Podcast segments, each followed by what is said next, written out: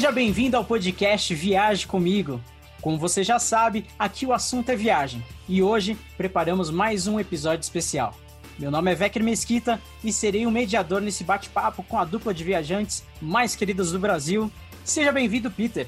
Olá, Vecker. Olá, amigos do Viagem Comigo. É um prazer estar aqui com vocês de novo no nosso podcast para falar de viagem mais uma vez. Vai ser muito bom o programa de hoje. É isso aí. E o nosso outro viajante, Eric.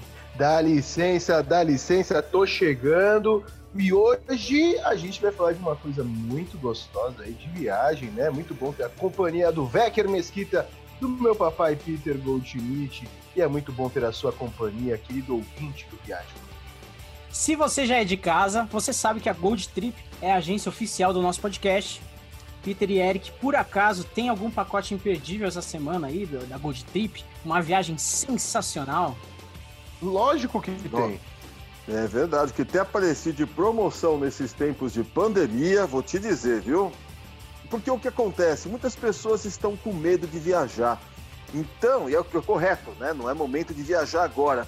Então, muitas operadoras, muitos hotéis, muitas agências estão oferecendo pacotes para dois mil e vinte e um e é com um preço bem legal. As companhias aéreas estão aí com trinta por cento, trinta e cinco por cento de desconto para passagens nacionais.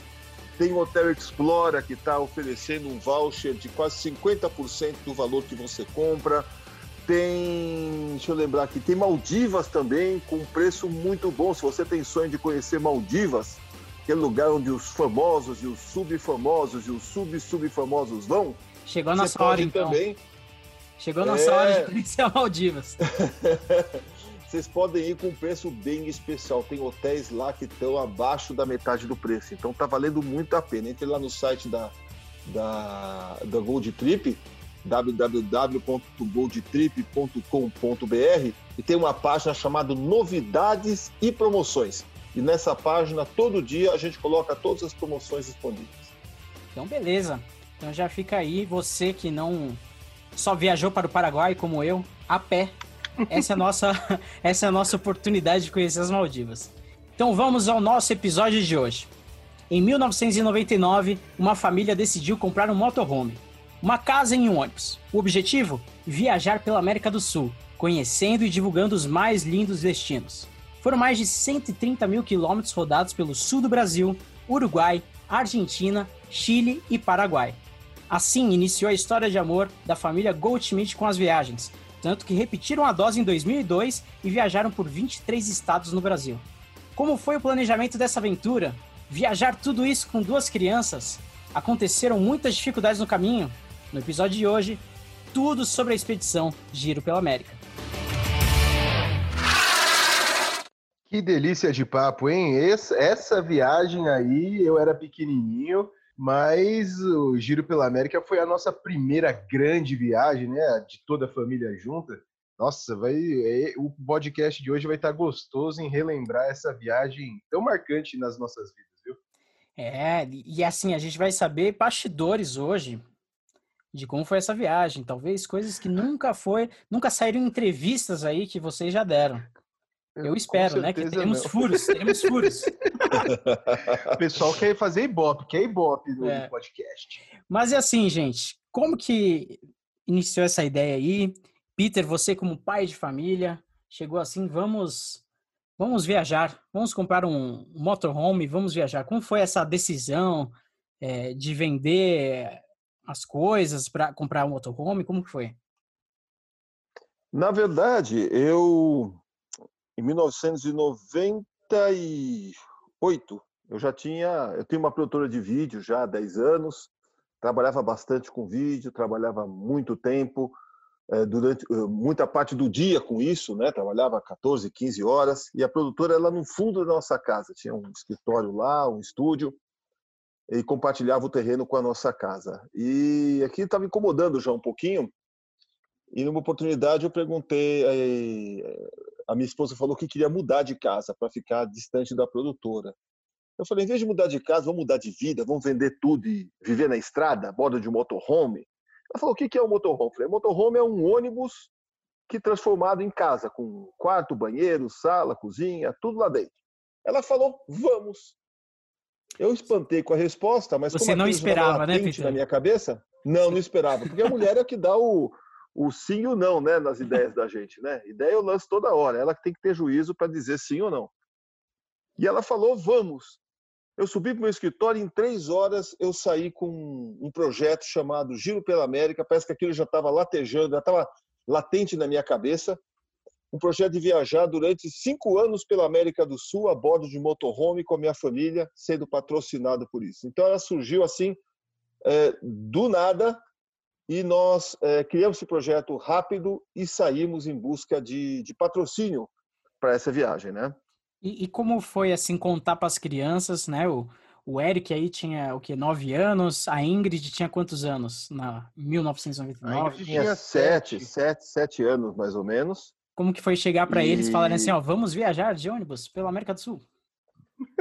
Eles Olha, contaram aos poucos. É verdade. É porque eles não tinham nem compreensão de tudo isso, né? A gente já tinha feito uma viagem longa pelo Chile, né, de carro, longa, quinze, vinte dias. Eles tinham se portado muito bem na viagem. Uhul!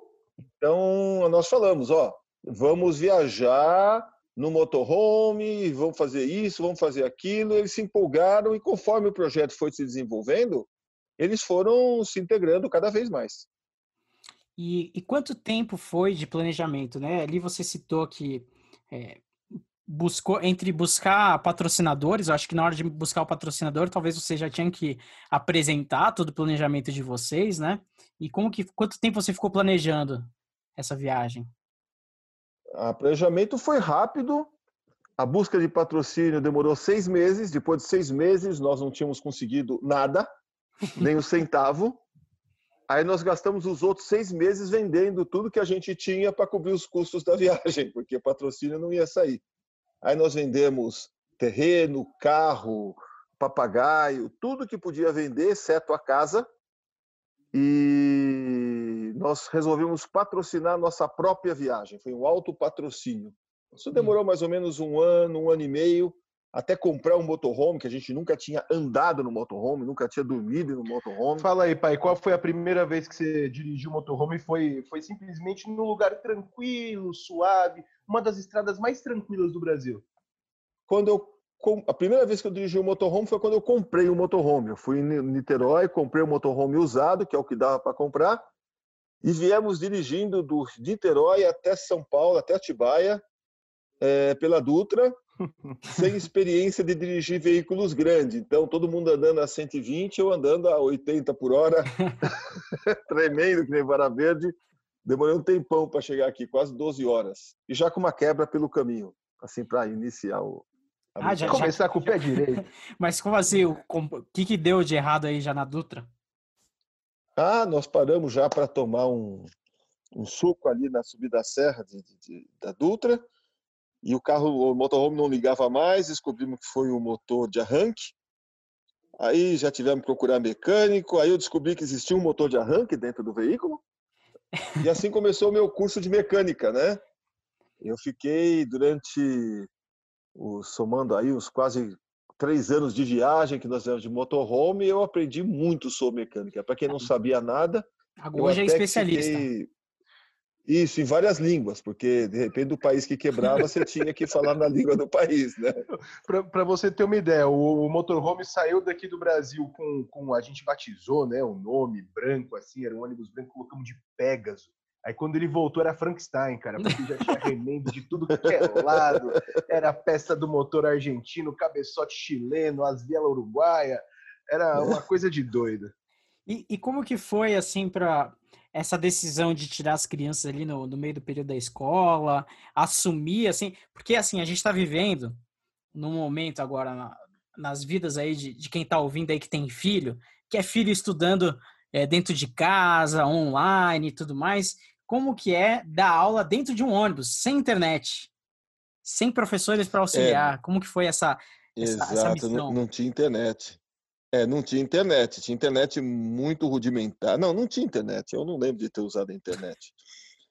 Ou se tivesse, tinha alguma coisa muito rudimentar. Para você ter ideia, nem celular tinha.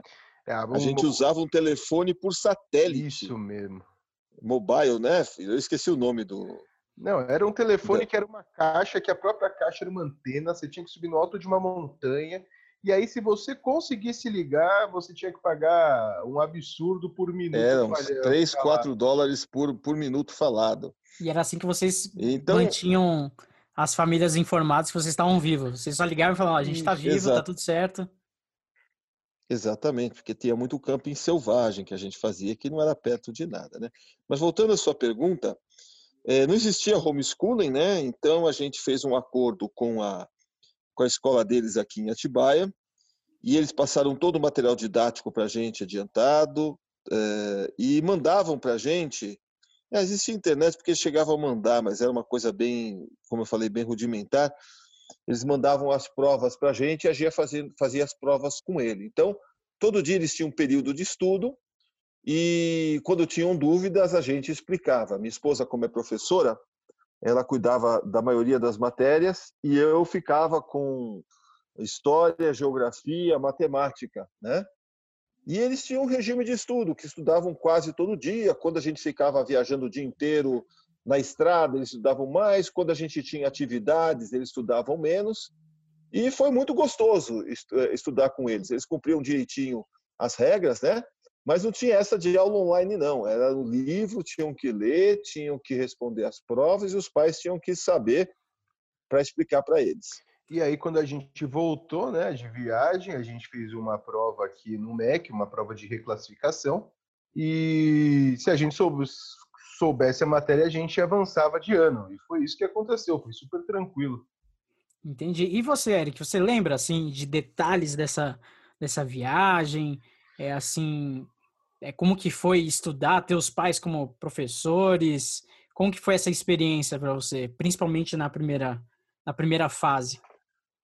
Cara, eu me empolguei muito com tudo. Eu, você, você me conhece pessoalmente, já sabe que eu sou um você cara já é empolgado. Né? Você já é empolgado. Imagina com, imagina com nove anos de idade, um tênisinho topper ali, que era só para ralar, podendo correr para tudo que é lugar. Cara, eu, foi, foi uma das melhores experiências, né, da minha vida, com certeza. Um dos, melhor, um dos maiores presentes que meus pais puderam me dar foi, foi essa viagem de ficar um ano na estrada, é, conhecendo gente nova, novas culturas, dormindo em camping, abrir a porta do motorhome e já dava de cara com a praia ou com uma floresta, ou você tá, a gente estava acampado sempre no meio da natureza. E eu lembro, sim, várias coisas, né? Lógico que eles lembram mais coisas que eu tinha nove anos na época, mas eu lembro de muitas, muitas, muitas coisas. E, uma, e, um, e um detalhe que eu e a Ingrid, a gente aprendeu, e isso a gente leva para o resto da nossa vida, foi o espanhol, né? É, eu não, nunca tinha feito aula de espanhol, nada, e saí de lá, saí dessa viagem fluente, né?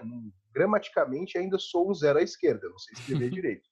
A minha irmã sabe muito mais do que eu, ela domina bem o idioma. Mas eu aprendi a falar espanhol, ela aprendeu a falar espanhol, e isso acabou abrindo muitas portas para a gente no futuro também. E, cara, uma coisa que não dá para esquecer, são tantas coisas que eu não esqueço dessa viagem, eu não esqueço de uma vez, às vezes são coisas simples, eu acho que meu pai nem lembra até, mas eu lembro da gente pegando onda no, ali perto da, de Colônia, no Uruguai, que hum. foi uma, uma, um, um camping que teve uma infestação de piolhos, inclusive, mas isso é outro detalhe. Mas que a gente pegou onda pra caramba nessa praia. A gente pegou piolho também? Fazendo... Porque, a, porque agora ficou a curiosidade no ar. Se vocês pegaram pegamos, onda... Pegamos, pegamos, pegamos. Saímos tudo com cabelinho de índio igual, assim. A minha irmã parecia eu. Coisa horrível. Mas foi um momento muito gostoso. Depois teve toda a parte do, do Chile. O Chile me impressionou muito. É um país que eu gosto muito de visitar, de voltar até hoje. A Ingrid, para quem não sabe, a Ingrid mora no sul do Chile, num lugarzinho extremo de um clima um pouco complicado, vamos dizer assim, chamado Punta Arenas. Mas é, são, tem situações e histórias assim no momento. Uma das histórias que eu até vou soltar aqui é que a gente, quando viaja, costuma esquecer é, um documento, a gente costuma perder um sapato, uma cueca, uma camiseta, né? Coisas assim que a gente perde durante uma viagem. Minha família resolveu perder uma roda em meio de uma viagem. A gente estava de motorhome no meio da Patagônia, fazendo uma travessia de quase trezentos quilômetros, e tinha um motorhome e a gente puxava uma carreta atrás com um, um Niva, um Lada, né? É, quatro por quatro em cima da carroceria. E em determinado momento a gente fez uma parada assim para dar uma esticada nas canelas. Meu pai só gritou assim, ó, filho, pega a câmera e já vem gravando. Eu, como? Já vem gravando, né? Eu já saí com a câmera dele, vem aqui, ó. Eu, perdemos e perdemos, olha o que a gente perdeu. Eu olhei assim, cadê a roda da caçamba, velho? O carro em cima balançando ali. É. Foi, foi o ônibus era muito foi... pesado, né? Ele tinha três toneladas, então ele aguentou o equilíbrio do carro, senão o carro tinha capotado. Só que a gente não podia seguir viagem assim, uhum. né, Eric? Então nós baixamos o carro, fomos até o, o, o camping, o né? camping, e depois no dia seguinte nós voltamos procurar a bendita roda, porque não tinha, na cidade não tinha é, uma peça que ficou dentro da roda lá, e tem que esperar uma semana para essa peça chegar. Então eu uhum. e o Eric voltamos para procurar, né? A gente Nós andamos trezentos quilômetros procurando essa bendita roda. Poxa, mas cara, ela fazia um tempo que ela tinha caído então, hein? Uh, é, na verdade, cento e cinquenta quilômetros para ir, cento e cinquenta para voltar, até achar a bendita roda. Né? Mas acharam. Cara, eu vou falar para você. Cara, Achamos. a gente não achou a nossa. A gente achou umas quatro antes da nossa. É. De verdade. Igualzinho que a gente estava assim, né? Imagina a estrada mais no alto, depois aquele descampadão assim. longo, né, que a Patagônia é bem deserta, então não tem muita vegetação, a gente avistava alguma coisinha assim, a gente já parava, ia até lá, achava uma roda, não é a nossa. Ia para lá, achava uma outra roda, não é a nossa. Não, esse aqui é de caminhão, não, esse aqui é de um Toyota. Até que a gente achou a bendita roda, cara.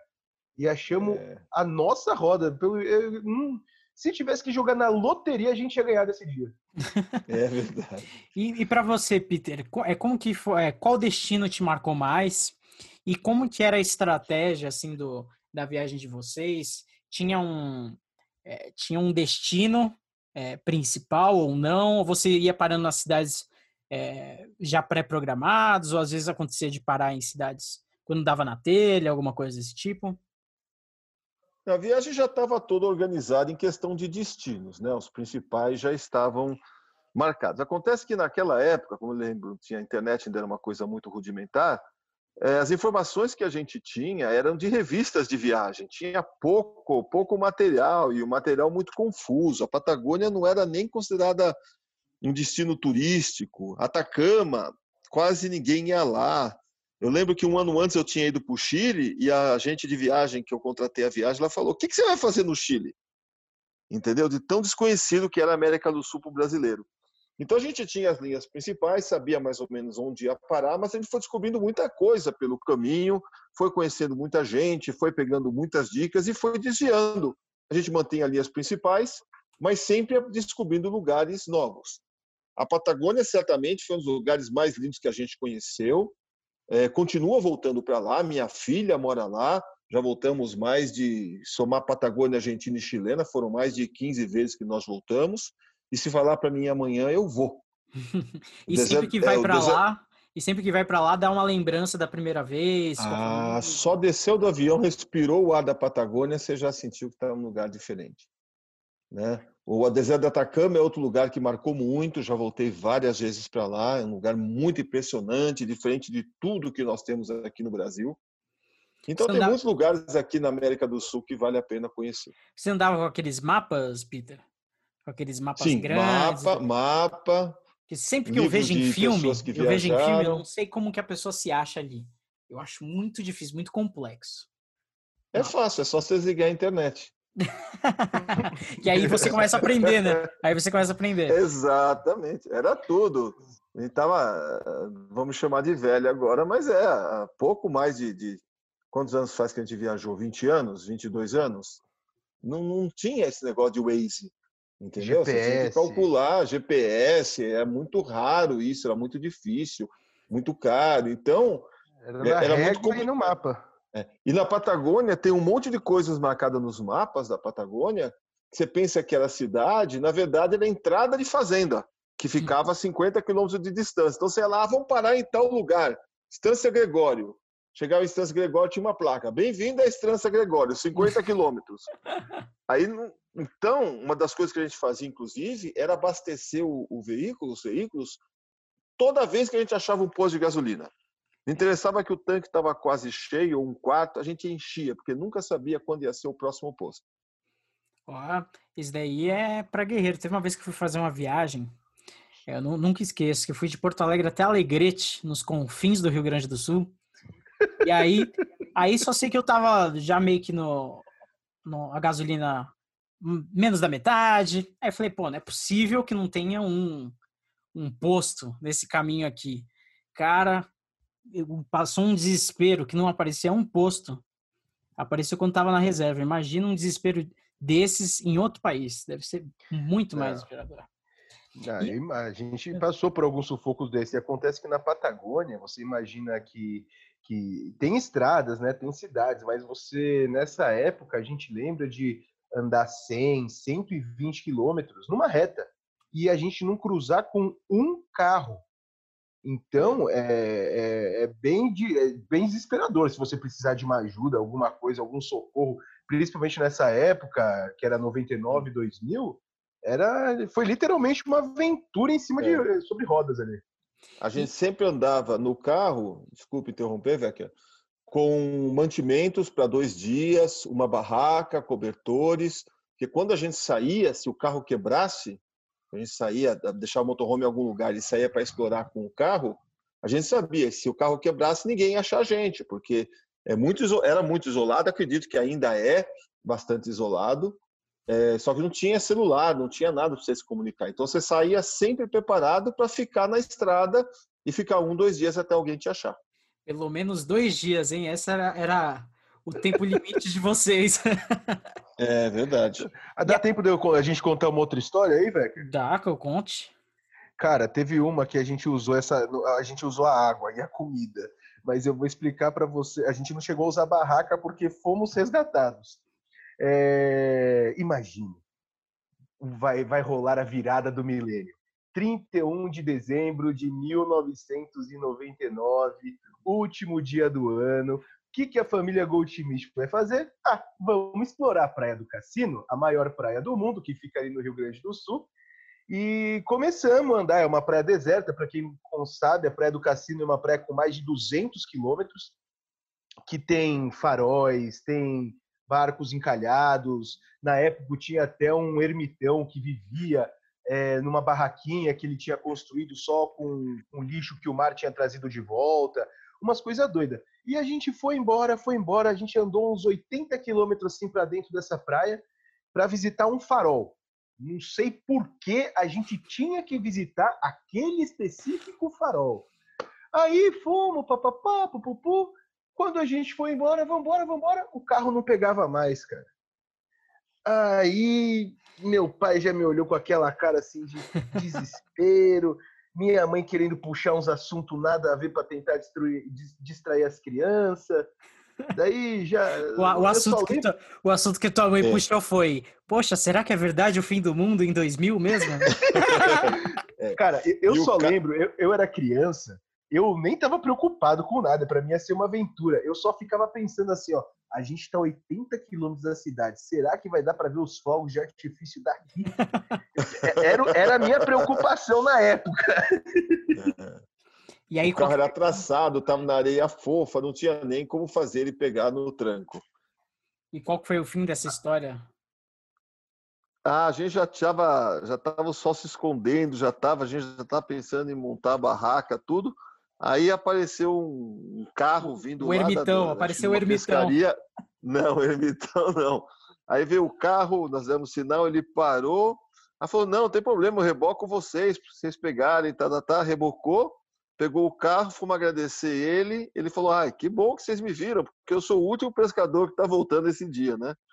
E, ah, e a gente já perdeu... Os o fogos. Réveillon, e no dia seguinte ia perder os fogos, né? Oh. É. Era, Mas, era o mais Deus... importante desse dia, eram os fogos, cara. Mas é tudo aventura, né? Tudo ah. faz parte da viagem, né? Isso Quem faz... viaja e não está preparado para imprevisto, não é melhor nem viajar. Olha aí, pega essa sabedoria de Peter Goldschmidt, dois mil e vinte. a, a história de vocês apareceu em diversas mídias, né? Assim, é, eu já vi algumas reportagens de vocês, da época e tudo mais. E, e como que foi... É, Você já tinha experiência, né, de produtora, Peter? Mas como que foi? Você ensinou o Eric a filmar, a Sandra a filmar? Todo mundo filmava um pouquinho? Como que funcionava isso? Sim, nós, eu tinha uma produtora na época, né? O Eric tem crescido dentro da produtora. Mas nós fechamos um acordo com a Globo na época, com o Fantástico. Eles divulgaram bastante a gente. No caminho, nós cruzamos com uma equipe também do Globo Repórter, que também fez uma reportagem com a gente. As outras emissoras também se interessaram pelo assunto, fizeram reportagem na chegada, na saída, o Bom Dia Brasil, é, o Bom Dia São Paulo. Então, nós tivemos bastante participação na mídia. A gente gravava todo o nosso material. É, o Eric começou com uma câmera usada, aprendendo a gravar, e conforme ele foi pegando o jeito, ele foi também pegando a câmera. Mas, principalmente, a função dos dois, principalmente do Eric, da, da Ingrid e também da Sandra, eram fazer as chamadas. Então, cada lugar que a gente ia, eu gravava, e eles faziam as, as, as chamadas de, de, mais importantes do lugar, sobre as árvores fossilizadas, sobre os lobos marinhos, sobre as aventuras que tinham vivido. Então, a família inteira participava da produção do vídeo, né? E, e Eric, teve essa experiência, teve interferência, vamos dizer assim, na tua escolha profissional de, de cursar jornalismo? É, totalmente, né, cara? Meu, o, o, eu sempre me vi, sempre frequentava muito a produtora do meu pai, queria ajudar de tudo que é jeito. Desde criança eu queria ajudar ele a fazer as imagens, os takes. E você vai pegando, né, a prática, ele foi me ensinando, me mostrando como tinha que fazer, questão de enquadramento, transição, tudo isso. E eu gostei de começar a contar histórias, né? Nessa primeira fase, que foi o Giro pela América, dessa viagem, depois ela virou um documentário, depois ela virou um livro. Então essa arte de contar história me, me cativou bastante e com certeza me influenciou. me influenciou bastante ali em seguir jornalismo depois, né? Eu sempre queria trabalhar com alguma coisa que envolvesse viagem e câmera e vídeo. E o jornalismo, hoje, hoje, né, existe isso, jornalismo de turismo, existe o jornalismo de viagem. Hoje eu me encontro na profissão que eu sempre sonhei, assim. Eu estou meio feliz com, com tudo isso que aconteceu. Que legal. E, e vocês passavam pelas cidades e tinha toda uma vibração. As pessoas esperavam vocês passarem na, nas cidades, porque, assim, o Fantástico falava o roteiro de vocês, assim, ó, eles vão estar é, daqui a uma semana, não sei aonde, a cidade esperava vocês, como que funcionava? Tinha várias, era, era, eram várias emoções, cara. Tinha cidade que parecia que ninguém esperava a gente, tinha cidade que nunca tinha visto um motorhome adesivado na vida, então parecia que estava chegando um circo, né, com o carro puxando... todo adesivado, duas crianças com cabeça para fora. E tinha cidades que, que, que recebiam a gente com fogos, cara.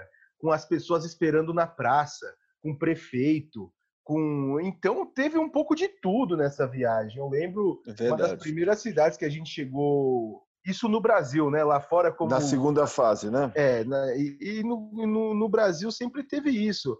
As pessoas sabiam, a gente tinha uma equipe aqui na nossa base em Atibaia também que entrava em contato, né, com os locais que a gente ia, tudo isso. Então, era sempre, era sempre uma coisa muito bacana você conhecer. Eu tenho amigos hoje, por exemplo, que a gente eu conheci o Hermann, por exemplo, que eu, ainda bem que a Ingrid não está escutando isso, mas foi o primeiro crush da minha irmã, esse uruguaiozinho. É, ele chegou a viajar com a gente, cara. A mãe e o pai dele deixaram ele embarcar no ônibus do, no lado do Uruguai e a gente só entregou o moleque do outro lado. Ele viajou uma semana com a gente é, de motorhome, assim. Então, a gente fazia. Eu era criança, ainda já era criança, a gente se envolvia com todo mundo. Era legal que a gente fazia muita amizade, assim. Até hoje a gente tem contatos da América do Sul inteira por causa dessa viagem. Que legal. E, e Peter, você também fez... Você... Muitos amigos aí, América do Sul todo, Brasil, até hoje lembram de vocês. Algumas cidades que vocês foram visitar depois, falam, pô, vocês são família Goldschmidt? Ah, sim, sim. As, pra mim, a, a, a, a mídia ajudou bastante a divulgar, porque foram duas fases, né? Hoje nós estamos falando da primeira fase, mas teve uma viagem pelo Brasil também, que foi também divulgada pelo Jornal Hoje. Então, a gente era, graças a Deus, muito bem recebido e fizemos amigos é, em vários lugares, né? E foi muito importante. É, nós tivemos uma ocasião em que nosso motorhome ficou quebrado em Comodoro Rivadavia durante quase três meses. E nesses três meses, é, nós acabamos nos unindo à, à comunidade brasileira dessa cidade do sul da Argentina, né? Então, a gente ia na igreja, a gente foi em aniversário, foi em enterro, foi em casamento, a gente, as crianças frequentaram a escola argentina, foram no clube dos gravadores. Então, nós basicamente tivemos uma vida quase comum é, nessa comunidade de Comodoro e Rivadavia. Digo quase comum porque a gente morava literalmente na rua, a gente morava no motorhome na frente de uma padaria. Mas fora isso, a gente oh, mas, mas teve uma vida, até desfile. É, até o desfile da cidade, de, do Dia da Bandeira, as crianças participaram, desfilaram lá, tudo, representando o Brasil, foi bem legal. Cara, até hoje eu, eu, fico, eu me pego cantarolando no chuveiro um trecho da música da bandeira argentina, cara. Azul lunara del color del cielo. Olha só! Cara, cara é, a gente, a gente foi, você literalmente participou bem da comunidade. E uma outra curiosidade aí dessa cidade é que a gente ficou acampado, né, na frente, e a, a água que a gente usava da pia, né, da torneira, não, não da descarga do chuveiro, nada, mas a água da torneira, ela tinha um caninho que ela caía direto na sarjeta e ia pro, pro, pro bueiro. É, o pessoal foi reclamar, cara, numa rádio da cidade que a água do nosso ônibus estava escorrendo pra rua, congelando e fazia os carros rodar, tá ligado? Então foi, a gente foi bem participativo até nos problemas da cidade. Foi um, foi um mix de emoções. As a gente deixou a nossa marca, literalmente, né, no Comodoro Rivadavia. É. Agora vocês mais experientes para a gente encerrar o nosso episódio de hoje. O papo tá muito bom e vocês têm muitas histórias dessa viagem. É, vocês mais experientes, se chegasse hoje, Peter, olha, toma aqui o Pegasus dois ponto zero. Um pouco mais de conforto, vocês são maiores agora, né? Não tem duas crianças. Eu faria a mesma viagem? Mas com certeza. A Sandra costuma dizer que o maior arrependimento dela é não ter começado a viagem mais cedo, né? Inclusive hoje, quando nós não temos mais motorhome, que foi uma ferramenta que a gente usou naquela época, né? E hoje a gente precisa de viagens um pouco mais ágeis, mas sempre que a gente pode, a gente viaja para os Estados Unidos e lá a gente aluga motorhome e viaja de motorhome nos Estados Unidos, no Canadá. Então, a viagem do motorhome é uma, uma viagem que marcou nossa vida por, como meio de viagem, né? É uma viagem diferente, é um, um, uma maneira de unir a família, de unir os amigos, como nenhuma outra viagem faz. E a própria viagem em si, né? A partir desse momento, nós não paramos mais de viajar. Ninguém para de viajar mais nessa família. A gente viaja os quatro, viaja sozinho, viaja... É, é, com um amigo, mas sempre está viajando, várias viagens por ano, tanto para produzir o, o nosso canal no YouTube, o programa de T V, quanto por prazer também, né? Então viagem é uma coisa que ficou na nossa vida. Se você me der um motorhome hoje, eu saio viajando amanhã, não pergunto nem, nem sei para onde, né? Eu vou sair porque é uma das coisas que a gente mais gosta de fazer. É, e Eric, essa você, viagem você topava, foi uma... foi... topava Cara, agora você... você... Seus sim, vinte e tantos, sim. Não quero te entregar, mas vinte e tantos, vinte e tantos ah, anos. Obrigado pelos vinte e tantos, né, cara? é, cara, sem dúvida. Inclusive, eu já avisei minha namorada que um dos pré-requisitos para a gente ter um relacionamento duradouro é que a gente vai fazer uma viagem dessa com nossos filhos. É, eu pretendo dar, talvez não a mesma experiência, né, mas alguma coisa bem parecida, porque essa viagem foi um divisor de águas... É, na vida de todo mundo da, da minha família. É verdade, gente, é verdade. A gente ficou mais próximo, a gente é mais unido, a gente tem um grau de querer estar junto o tempo todo, assim, que não é comum nas, na, fala na a mesma língua, famílias. Né? A gente fala a mesma língua. Eu trabalho com meu pai, muita gente fala, nossa, como é que você consegue trabalhar com teu pai? Ou como você consegue trabalhar com seu filho? A gente não tem problema nenhum, a gente se dá bem. E a gente gosta de viajar junto. Viajar é uma coisa que, que você aprende coisas junto, né? São momentos únicos que, que mudaram minha vida, fizeram, me, me ajudaram, ajudaram eu, eu, eu ser o que eu sou hoje. E eu, e eu aconselho todo mundo, se você quer, é, é meio lógico, né? Ficar, se você quer união familiar, se tranque com sua família. Mas o, se você quer ter uma experiência bacana, se você quer deixar uma coisa bacana com seus filhos, ainda mais nesse mundo de tecnologia absurda que a gente vive, de coisas muito imediatas, de coisas muito rápidas, pô, faz que não seja um ano, faça uma viagem de motorhome por quinze dias com eles. Faça uma viagem de um mês com eles, uma viagem de carro, é, ficando em pousada mesmo, no mesmo quarto, ou acampando, se vocês gostam de acampar. É... Isso é uma coisa que eu, eu sou a prova viva disso. Seus filhos não vão esquecer disso, vai marcar a vida deles para sempre, para sempre. E eu acho que é isso que vale a pena, né, você fazer na sua vida. Então, já vou até usar essa como minha frase final aqui do nosso podcast. E é, façam essa experiência com a família de vocês. Vocês vão ter uma família mais unida, mais saudável, mais feliz e com certeza vão estar tá curtindo muito, porque todo mundo gosta de viajar, né? Eu comentei até com a, com a minha esposa que uma das viagens que, que eu vi vocês fazendo, o Peter fazendo, que é essa de motorhome nos Estados Unidos, que eu acho que seria uma viagem muito legal de fazer. Então a gente pode fazer até um episódio especial só sobre viajar de motorhome nos Estados Unidos. O que vocês Com acham? Certeza. Vai ser uma alegria, viu? Viajar, falar.